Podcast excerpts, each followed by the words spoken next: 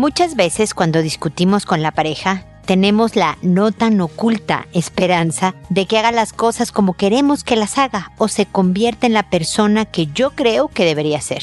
Esfuerzo inútil. Esto es Pregúntale a Mónica. Noviazgo, pareja, matrimonio, hijos, padres, divorcio, separación, infidelidad, suegros, amor, vida sexual. Toda relación puede tener problemas, pero todo problema tiene solución. Pregúntale a Mónica, porque tu familia es lo más importante.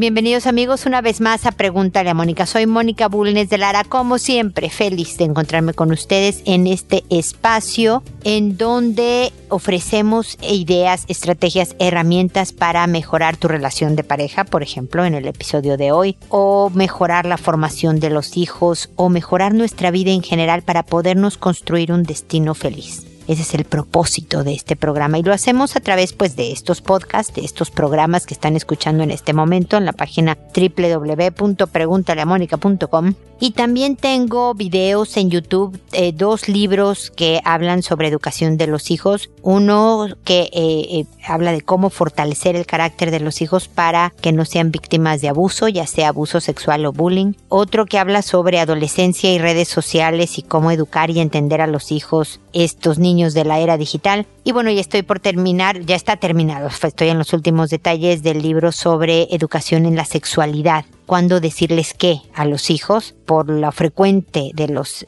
preguntas y sus consultas en este tema. Y además estoy en Facebook, en Twitter, en Instagram, en LinkedIn, en muchas redes sociales, todo con el fin de apoyarlos en esta construcción de una buena vida. Y el día de hoy hablamos de lo que todos hacemos. La verdad es que ninguno que esté en una relación de pareja se libra de querer cambiar en un momento dado como es la otra persona.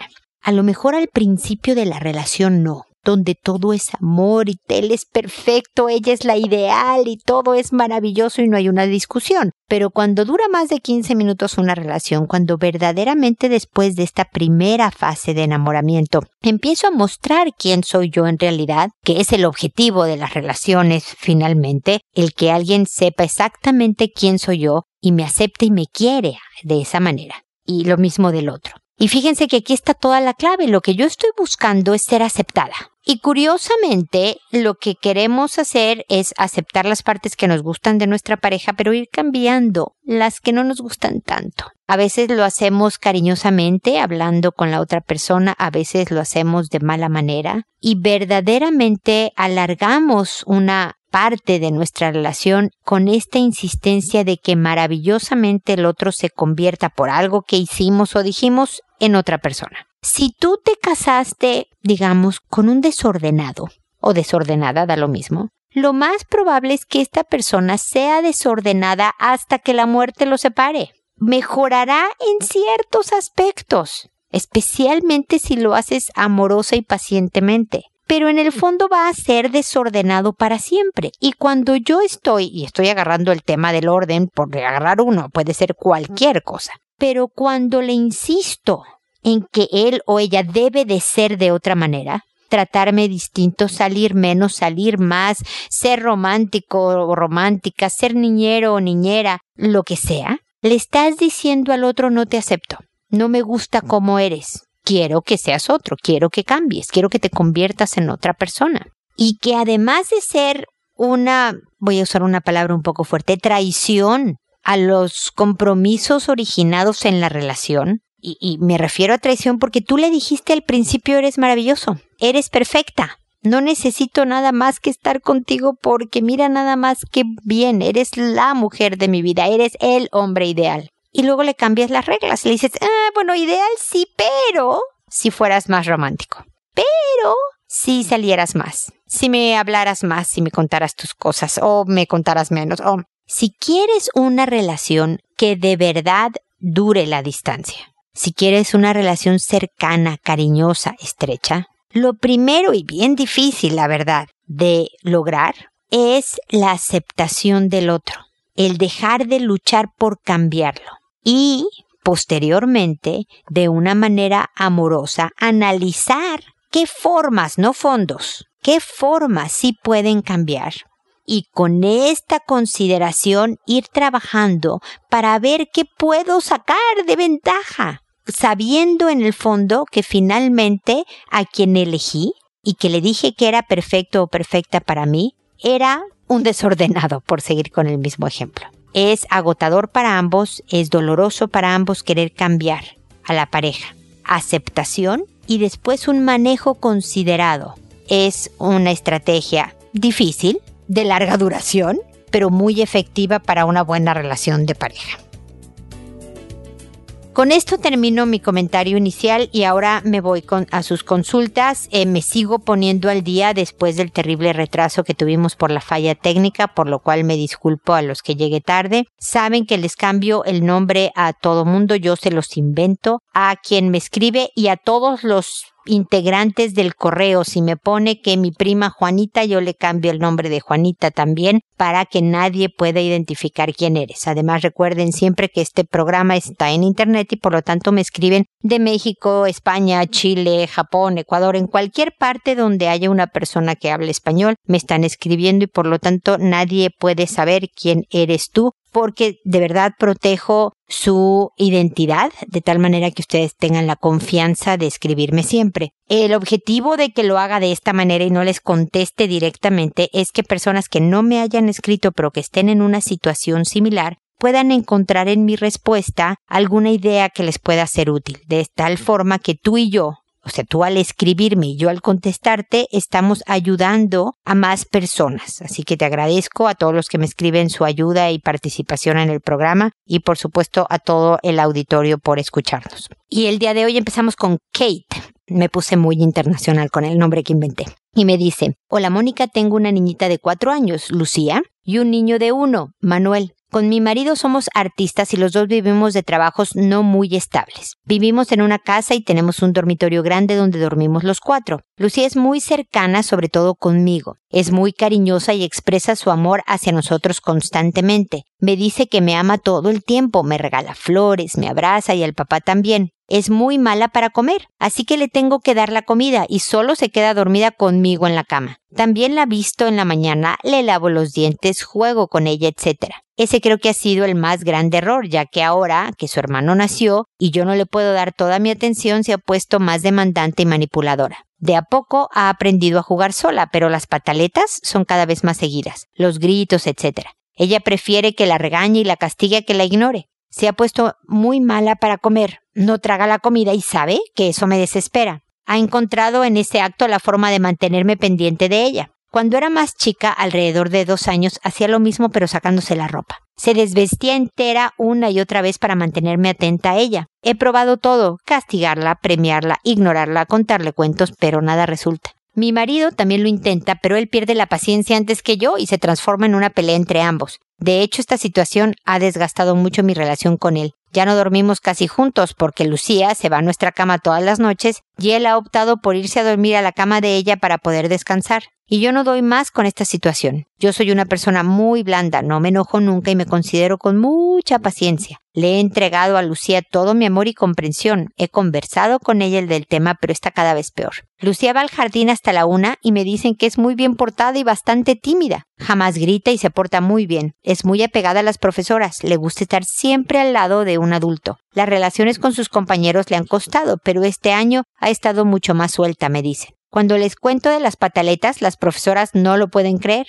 Es otra niñita en el jardín. La verdad es que es así solo con mi marido y conmigo. Espero me puedas aconsejar. Muchísimas gracias de antemano por tu tiempo. Pues Kate, lo siento el contestarte tan tarde porque han sido un par de meses más de sufrir pues estas pataletas y este mal comportamiento de Lucía. Creo que tienes claro que somos nosotros los papás los que provocamos buena o mala conducta de los hijos. La verdad es que está en nuestro poder el hacer que un niño se porte muy mal o que se porte bien. Cuando hacemos por los hijos, porque los amamos, porque los queremos mucho, porque son encantadores. Cuando hacemos de más, les hacemos un daño, no solo porque se vuelven demandantes, como pasó con Lucía, sino también porque los inutilizas. Porque para Lucía es un problema, por ejemplo, conciliar el sueño por sí misma. Depende de que alguien, un externo, de manera externa, digamos, obtenga la calma. Y el objetivo de un hijo, sobre todo antes de que llegue a la adolescencia, es el autocontrol. Es yo poder calmarme, yo poder entretenerme, yo poder vestirme y alimentarme, poco a poco, que va hacia la completa independencia, que es lo que queremos de los hijos, que sean autónomos, capaces e independientes. Cuando me dices que lo has intentado todo, Kate, mi experiencia, a lo mejor me equivoco en tu caso porque cada caso es distinto, es que los papás lo intentan por un periodo muy corto. Por ejemplo, hace tiempo unos papás me dijeron, oye, fíjate que mi hija tiene 5 años y duerme en nuestra cama y estamos cansadísimos de que duerma en nuestra cama y queremos sacarla de ahí. ¿Qué me recomiendas? Y entonces le sugerí una metodología y a los 3 días me contactan y me dicen, oye, ¿sabes qué? No funciona. Otra vez he estado viniendo a nuestra cama, bla, bla, bla. La niñita o niñito, ya no me acuerdo en realidad qué sexo tenía el pequeñín, tenía 5 años de dormir con sus papás. 5. Y ellos esperaban que en 3 días la cosa cambiara. La verdad, Kate, es que cuando cambiamos una estrategia disciplinaria para mejorar la formación de nuestros hijos, generalmente los hijos se portan peor. Es decir, suponte que tú decides, por formación para Lucía, no darle ya más de comer, que es lo que yo te sugiero. Tú ya no le des. No se va a morir de hambre, no es tonta Lucía. Le va a ganar el hambre. Pero encuentra en la comida, por ejemplo, un tema de poder. Tengo atención. Si me emberrincho y escupo o hago deshago, tengo el poder de desesperar o enojar a los papás porque a mí me están enojando con esto de obligarme a comer, etcétera, etcétera, ¿me explico? Y lo más seguro es que después de que tú decidas no darle de comer a Lucía, por ejemplo, es que Lucía se porte peor. Suponte que ya no tragaba la comida, pues ahora la escupe y la pisa. No, o sea, incrementa su mala conducta para quebrarte, para que tú vuelvas a darle de comer, Kate. Lo que ella quiere es lograr lo que tenía antes, lograr el servicio, la atención, el tiempo de mi mamá conmigo. Y entonces tú cambias de estrategia y dices, no hombre, pero si la niña se está portando peor, antes nada más no la tragaba, ahora la escupe y la pisa. Entonces hay que mantenerse más allá de una semana, de 2, de ya, para siempre. Aquí ya no hay límite de tiempo. Esta es la manera en que se hace disciplina en esta casa. Entonces con Lucía es una combinación de muchas cosas. Por ejemplo, como te digo, no darle de comer, no lavarle los dientes, pero hay consecuencias. Es decir, la comida sugiero que no sea tema, nunca. Pero 2 mordidas más, 3 cucharaditas, 4 arvejitas que te coman. No negocias ni cantidades, ni ves nada. La comida no es tema. Tú la pones en la mesa para todos, para comer. Y cuando todos terminan de comer, retiras de la mesa. Si la niña no comió, no comió, pero no vuelve a comer hasta que todos nos volvamos a sentar, o si hay la posibilidad, porque es tradición en tu casa que a media tarde se coma un bocadillo, bueno, ahí está esa hora. Y nuevamente se lo pones en la mesa para que ella lo consuma, nada más. Si escupe y pisa la comida, entonces tú recoges sin decir palabra, no la ves, no hay contacto visual y no hay contacto verbal. Este es el manejo de pataletas, porque eso que está haciendo, si escupiera y pisara la comida, es una especie de pataleta. Lo mismo cuando se tira al suelo, grita y hace el drama, tú no la ves a los ojos y no le hablas. No obtiene atención si no se porta adecuadamente. Recoges la comida. Pero a media tarde, cuando ya pasó el berrinche, cuando ya no hay comida, cuando ya no es tema, te vas a sentar con ella y le dices, Lucía, yo te quiero mucho, muy bien, pero en esta casa nadie escupe y pisa la comida. Tú no has visto que tu papá y yo lo hagamos. Entonces, la próxima vez que escupas y pises la comida, no hay tele esa tarde. Entonces, al día siguiente que Lucía escupe y pisa la comida, esa tarde no hay tele. Y se va a tirar al suelo y a gritar porque los tiene dominados y yo ya sé cómo quebrar a mis papás. Y tú, como si Lucía estuviera cantando. No la ves, no la oyes, no dices nada. Y se mantiene. En el momento en que Lucía hace algo adecuado, come sola, no aventó comida, se calmó de la pataleta, en ese momento dale toda tu atención, Kate. Con ese tono de voz me encanta. Ahora sí, Lucía, ¿qué pasó? ¿No? De tal manera que empiece como por eso en el jardín se porta tan bien, porque sabe cómo obtener atención y tiempo y cariño de las profesoras y cómo se mete en problemas. Pero aquí parece que ella no se mete en problemas, nada más gana territorio. Y lo primero para ti, Kate, y para tu marido es su relación. Lo mejor para Lucía es la relación de sus papás. Así que Lucía no se vuelve a dormir en tu cama. Para eso, mi típica sugerencia de niñitas de 4 años, dibuja con ella un círculo. Agarra una cartulina, dibuja un círculo y decidan qué van a dibujar. Una pizza, por ejemplo. Y entonces le hacen la orilla y va a ser de pepperoni o de jamón y le dibujan los jamones y entre las dos colorean. Tiene tu tiempo, tu atención, están jugando juntas, cosa que va a hacer que Lucía participe. Luego recortas en rebanadas esta cartulina, rebanadas de pizza, y le dices cada noche que duermas entera en tu cama, que te logres quedar tú solita y en tu cama, se pega en el refrigerador una rebanada de pizza.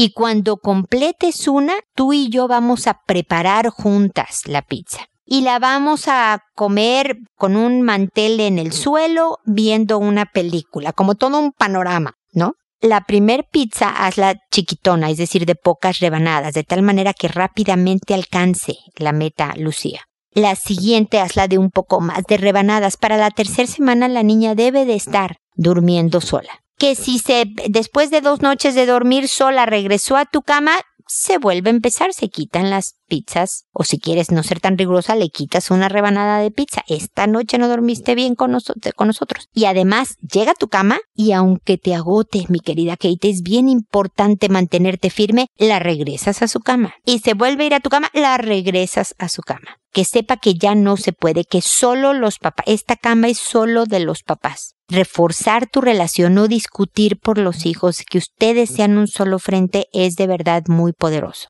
Te sugiero además que escuches los episodios de Pregúntale a Mónica. Como ves, contesto temas de pareja, de hijos, de vida. Total que en cada uno de los episodios puedes encontrar algo sobre estrategia educativa con los hijos que te pueda ayudar. Va a tomar tiempo, por favor, vuélveme a escribir. Ya te voy a contestar más rápido porque ya solucionamos el problema técnico para ver cómo vas, pero sé fuerte, sé firme, sé persistente y constante y de verdad vas a ver rápidamente resultados que además le van a hacer muy bien a Lucía y por supuesto a tu pequeñín Manuel, que va a aprender las reglas del juego conforme vaya creciendo, ¿ok? Seguimos en contacto.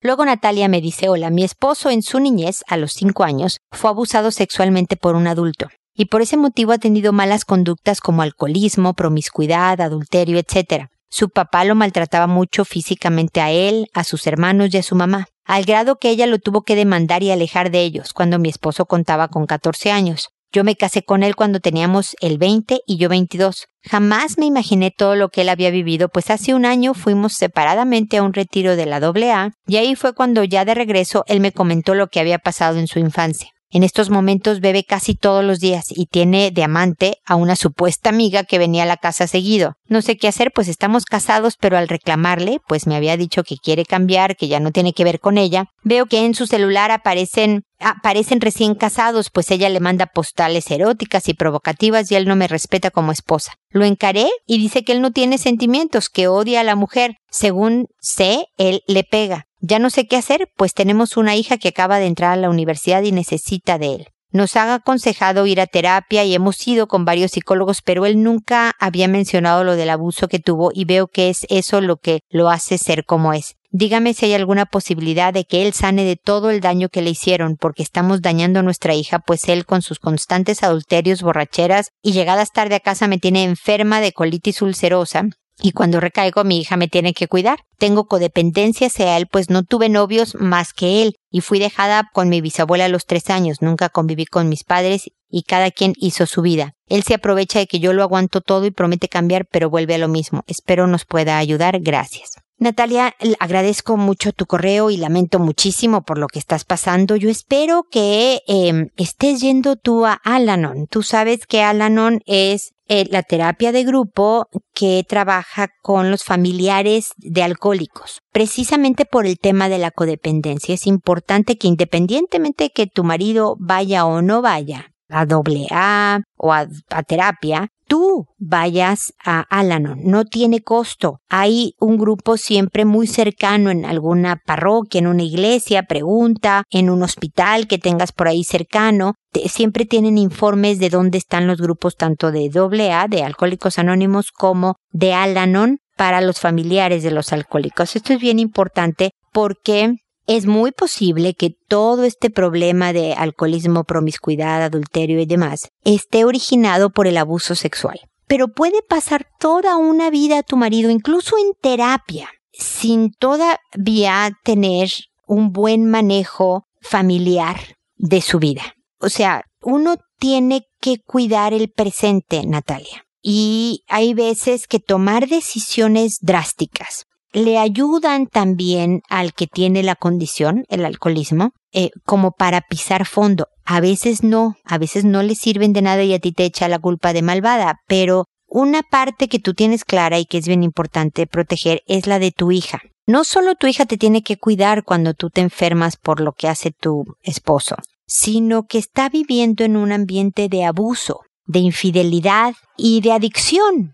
Y corre el riesgo de, por haber vivido tantos años en este ambiente, de escoger una pareja igual o de convertirse en una pareja de este tipo. Ser promiscua o ser infiel o perder el control del alcohol, etcétera, etcétera. Entonces, necesitas ser muy fuerte, Natalia, porque una separación, yo no estoy hablando de divorcio, yo no estoy hablando de que abandones al marido por completo. No, no, no. Tú le puedes decir a tu esposo, ¿sabes qué? Aquí estamos, te quiero mucho, tenemos mucho tiempo casados, tenemos una hija de 17 años, por lo que veía en tus datos, Natalia, y estamos aquí por ti, pero ya no podemos vivir juntos porque te estás acabando y nos estás acabando. Entonces nos vamos a separar con el fin de que tú busques ayuda terapéutica, en AA, en un hospital que sepas de adicciones, donde sea, pero busca ayuda. Y conforme vayas recibiendo la ayuda y vayas mejorando, tú y yo podemos salir, pasear, ¿no? Comer juntos por ahí, pasear con la hija, hacer una familia y que luego cada quien para su casa. Hasta que por lo menos haya tenido un año de orden y sobriedad. Porque los adictos son mentirosos, como lo has podido ver, Natalia, ¿no? Entonces, las promesas que te hagan mientras esté metido en la adicción y todos estos problemas emocionales no están basados en la realidad. Por lo que la única que tiene uso de razón, digamos,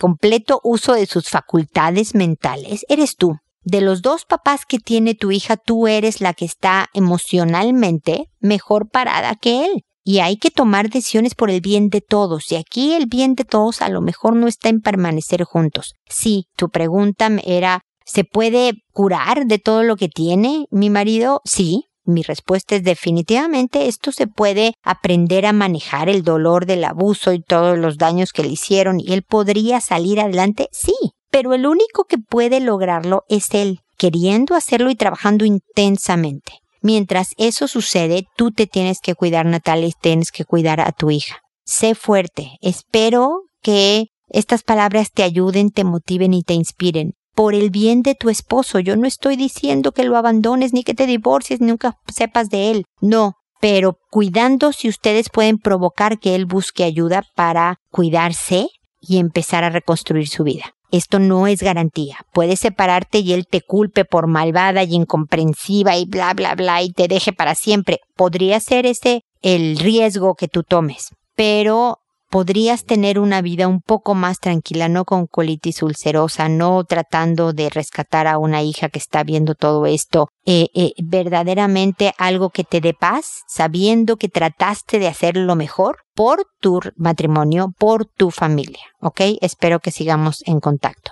Olga me dice, buenos días. Junto con saludarla, le doy gracias por la oportunidad de poder comunicarnos con usted. La verdad es que estoy en una relación tormentosa. Hemos tenido todo tipo de peleas, agresiones físicas y psicológicas. Los 4 años han sido así. No logramos estar tranquilo y sin peleas por más de 2 días seguidos. Yo vivo en su casa y para mí ha sido muy difícil. Tenemos una hija y queremos darle lo mejor, pero no sabemos qué decisión tomar, si separarnos o seguir. Yo podría irme a casa de mi madre, pero no sé si sea la mejor solución. Tampoco quiero que mi hija vea violencia. No tenemos las herramientas para continuar con esto y ambos estamos con estrés debido a lo mismo. ¿Qué es lo mejor para un niño en esta situación? Me daría miedo tomar una decisión y luego darme cuenta que fue un error. Estaré atenta a su respuesta. Muchas gracias. Lo mejor para un hijo, Olga, así te voy a decir lo ideal, absolutamente perfecto, es que sus papás no sean violentos. Lo mejor para un hijo es que los papás sean capaces de hacer lo que tengan que hacer para mantenerse juntos en una buena relación.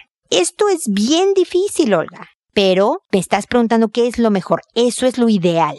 ¿Sabes qué? Tú y yo tenemos problemas para controlar y manejar la ira. Tenemos que ir a terapia de grupo, que dicen que es la mejor para el manejo de la ira, o por lo menos individual la terapia. Pero realmente estamos haciendo algo directo, concreto, para mejorar nuestra manera de relacionarnos y mejorar el ambiente de la casa por nuestra hija, por nosotros mismos. Tú viste cómo hace un par de consultas a Kate con su hijita chiquita yo le decía que lo más importante para la hija es que los papás estén bien, que sean unidos y demás. Entonces, eso es lo ideal, Olga. Pero si tú me dices, no, Mónica, la verdad es que no creo que podamos estar sin agresiones, peleas y maltratos. Entonces, efectiva y tristemente, querida Olga, lo mejor es que no estén juntos. A tu hija le hace un daño tremendo ver que ustedes se pelean, que son agresivos física y psicológicamente. Le hace un daño tremendo porque vive en este momento en un ambiente de estrés, de inseguridad, de miedo, que en su formación emocional va a tener un impacto y se va a reflejar en su vida adulta, porque corre el peligro de buscar el mismo patrón, como decía yo antes en otra consulta, ¿no? Ella puede volverse una persona agresiva física y psicológicamente y que maltrate a su pareja, o puede buscarse a alguien que la maltrate a ella porque esto es lo normal, era como eran las cosas en mi casa. Y consciente o inconscientemente, que sucede con gran frecuencia, va a repetir este mismo esquema y se va a perpetuar la violencia. Por lo tanto, si tienes la posibilidad de irte a casa de tu mamá, si no pueden atenderse intensa y seriamente para manejar la ira, que yo de todas maneras se lo recomendaría aunque se separaran, porque esta hija es de los dos y van a estar unidos para siempre por esta hija. Y el que puedan hablar sin discutir y sin aventarse cosas o sin golpearse y aventarse va a ser bien importante. Entonces, se queden juntos o separados, por favor, busquen ayuda terapéutica, porque evidentemente algo traen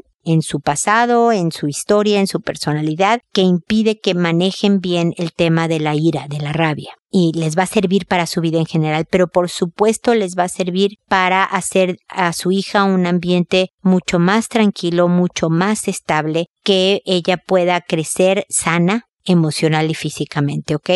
Fuerza, ánimo y de verdad mucha entereza para lograr este objetivo de ser cada día mejor persona, Olga. Para eso estamos aquí, para mejorar todos los días y hacernos una buena vida.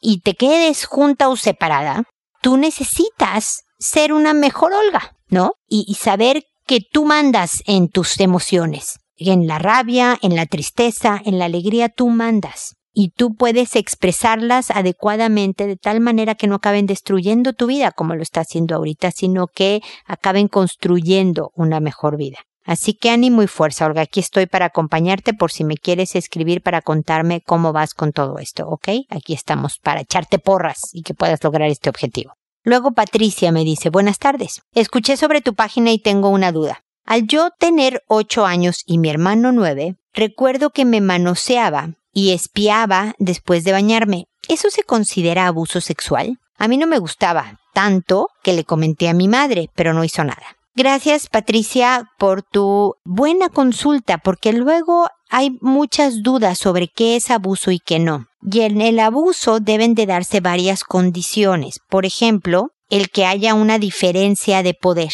ya sea porque uno tiene por lo menos más de 4 años con la otra persona, cosa que no sucede con tu hermano. O que tenga un puesto, ¿no?, de autoridad, por ejemplo, policía, tu papá, el profesor, un sacerdote. Habla de una diferencia de poder contra la víctima. Puede ser alguien que sea nada más grande que tú, más fuerte, más poderoso, alguien que tenga poder psicológico sobre ti y demás. es muy posible que aunque a ti no te gustara, hubiera sido más experimentación sexual que abuso por sí mismo. De todas maneras, cuando tú trataste de pararlo, que yo espero que le hayas dejado claro a tu hermano de 9 años y que haya terminado rápidamente estos escenarios por tu firmeza, porque perdóname, tú con 8 y él con 9, pero fácilmente lo puedes poner en su lugar, yo espero. Lo más grave de todo esto es que le dijiste a tu mamá y no hizo nada. ¿Pero tienes la certeza de que no hizo nada, Patricia? ¿No habrá hablado con tu hermano sin que tú lo supieras?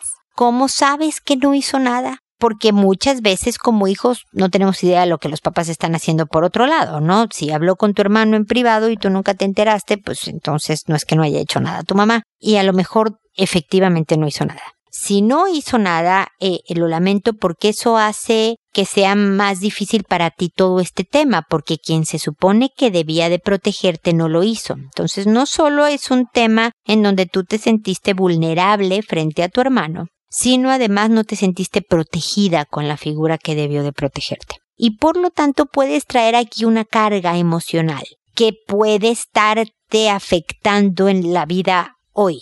Y por lo tanto es bueno que trates de poner este episodio como en su lugar, siempre digo, ponerlo en una parte en tu cabeza en donde igual te duela, igual te moleste, pero no te estorbe para una buena vida, Patricia, que creo que es lo más importante, porque podemos cargar por siempre las malas experiencias y que eso nos amargue y nos llene de resentimiento y de verdad sea una carga tremenda para ti. O puedes aprender a salir adelante, disfrutar y vivir una vida plena a pesar, no borrando, no evadiendo, no escondiendo, sino a pesar de las experiencias. Yo publico varias veces al día en redes sociales y hace poco publiqué algo, yo no te voy a decir la palabra japonesa porque está complicada y no me la aprendí, pero es una técnica japonesa que cuando se rompe un plato, un jarrón, un platón, lo que sea, lo pegan y le ponen una capita de oro, una lámina de oro, una lámina de plata, queriendo significar que el platón es ahora más valioso, porque se rompió. Si no se hubiera roto, no tuviera oro. Por lo tanto, el estar roto te hace más valioso por lo aprendido y por la sabiduría que te deja y por la fortaleza que provoca. Entonces, yo espero de toda esta experiencia, este episodio de experimentación sexual incitada por el hermano en donde sí te sentías vulnerable y no te gustaba tanto, pero no califica con todos los puntos exactos, digamos, de lo que es abuso sexual. Y luego el sentir que tu mamá no te apoyó puede sacarle jugo, Patricia, es lo que me queda por decirte. Sacarle jugo y aprender y hacerte sabia y fuerte y decir, mira, gracias a esto soy más sensible, gracias a esto a lo mejor yo cuando sea madre o ahora que soy madre, no sé cuántos años tengas, voy a ser muy cuidadosa de darle protección a mis hijos y demás. Es decir, todo esto puede ser una buena manera de que tú tengas más herramientas para construirte una mejor vida. Que hubiera sido mejor no haber tenido esa experiencia, definitivamente, Patricia, pero la viviste, no podemos cambiar lo que ya sucedió. Por lo tanto, entonces, ahora sí, aprovecha en positivo esta fuerte experiencia para que puedas construirte una vida feliz, una vida tranquila, una vida plena que yo creo que te mereces. Espero que sigamos en contacto, ya lo sabes. Rebeca me dice, hoy descubrí a mi hija de 10 años que tenía a su hermana de 4 arriba de ella, con las pijamas abajo, masturbándose o frotándose. Y mi hija de 10 años tocaba las pompis a la de 4 años. Estoy muy mal por lo que vi y no sé cómo actuar o qué hacer. Y me dicen que es la segunda vez que pasa. Y lo que me sacó más de onda es que la de 7 se dio cuenta de lo que pasaba y no me dijo nada y se quedó acostada que porque le dio miedo. Me gustaría que me ayudara, por favor. Mira, Rebeca, lo que más lamento es saber que llego tarde para tu consulta. Siempre les pido que, por difícil que sea, sus consultas no tengan fecha. Hace tiempo una mamá me dijo, es que sé que mi hijo se portó mal en la escuela y al rato regresa y no sé qué le voy a decir al respecto, así que por favor dime. No hay manera de que yo llegue, menos ahora que tuve el problema técnico y me tardé mucho más. Generalmente me tardo como un mes en contestar. Entonces, espero que de todas maneras mis comentarios ahora te sirvan, porque aquí hay una enorme, enorme posibilidad de hacer de esto un momento de enseñanza, Rebeca, para toda la familia, porque efectivamente tu hija mayor estaba abusando de la menor. Ves que acabo de contestar esto de la diferencia de por lo menos 4 años. En este caso hay 6. Porque siendo puberta, no está en la pubertad, las hormonas la traicionaron y decidió utilizar a la hermanita para satisfacer sus impulsos sexuales. Entonces hay que hablar con la de 10, hablando de lo que es la pubertad, lo que es el abuso, el daño que provoca la hermanita, cómo manejar los impulsos sexuales, cómo enfriarlos, digamos, la importancia del cuidado físico y de no lastimar no solo su cuerpo, sino también sus emociones, todo esto. Hablar con la de 4 para decir que eso no se hace aunque te lo pida la hermana mayor o el presidente de la república, que cuide su cuerpo y que cuide el de los demás, que no enseña ni le enseñan, no tocan ni le tocan sus partes. Y lo mismo con la de 7, que va a encontrarse muchas veces en la vida situaciones que den miedo, pero que es importante denunciar. Que tú vas a hablar con todos los involucrados siempre tranquilamente, que la de 7 no tenga miedo de tu reacción, porque tú lo vas a manejar como se debe de manejar con una mamá para tratar de ayudarlas a todas, darles esa tranquilidad positiva, natural. A pesar de lo que la que de 10 no hizo bien, el que tú llegues con cariño, con apertura, con tranquilidad a decirle esto no se hace y mira, esto sí se hace, va a ser importantísimo para todas tus hijas, para saber que tienen una mamá con la que pueden platicar, acercarse, apoyarse y pedir ayuda en un momento dado, Rebeca. Entonces sé que voy tarde, discúlpame, pero creo que todavía estás muy a tiempo de tener este tipo de conversaciones con ellas para que estén preparadas, no solo que espero que no se vuelvan a topar con una situación así, sino también para el futuro, para lo que la vida les va a demandar. Lamento que hayas visto esta escena, debe de haber sido muy, muy impresionante y espero que la cosa esté un poco más tranquila. Dentro de todo, si se vale decirlo, tu hija tuvo un impulso natural. Lo que estuvo tremendamente inadecuado es cómo decidió desahogarlo. Y es ahí donde está el buen tema que puedes manejar con ella. Para cualquier cosa ya voy a estar más cercana, más pronta a la respuesta, pero recuerda, no de un día para otro. Así que espero que tu consulta pueda hacerse como de un tema más general para que pueda yo ser de utilidad. Ok, Rebeca, espero que sigamos en contacto y espero, amigos, que nos volvamos a encontrar en un episodio más de Pregúntale a Mónica, porque ya sabes, tu familia es lo más importante. Hasta pronto.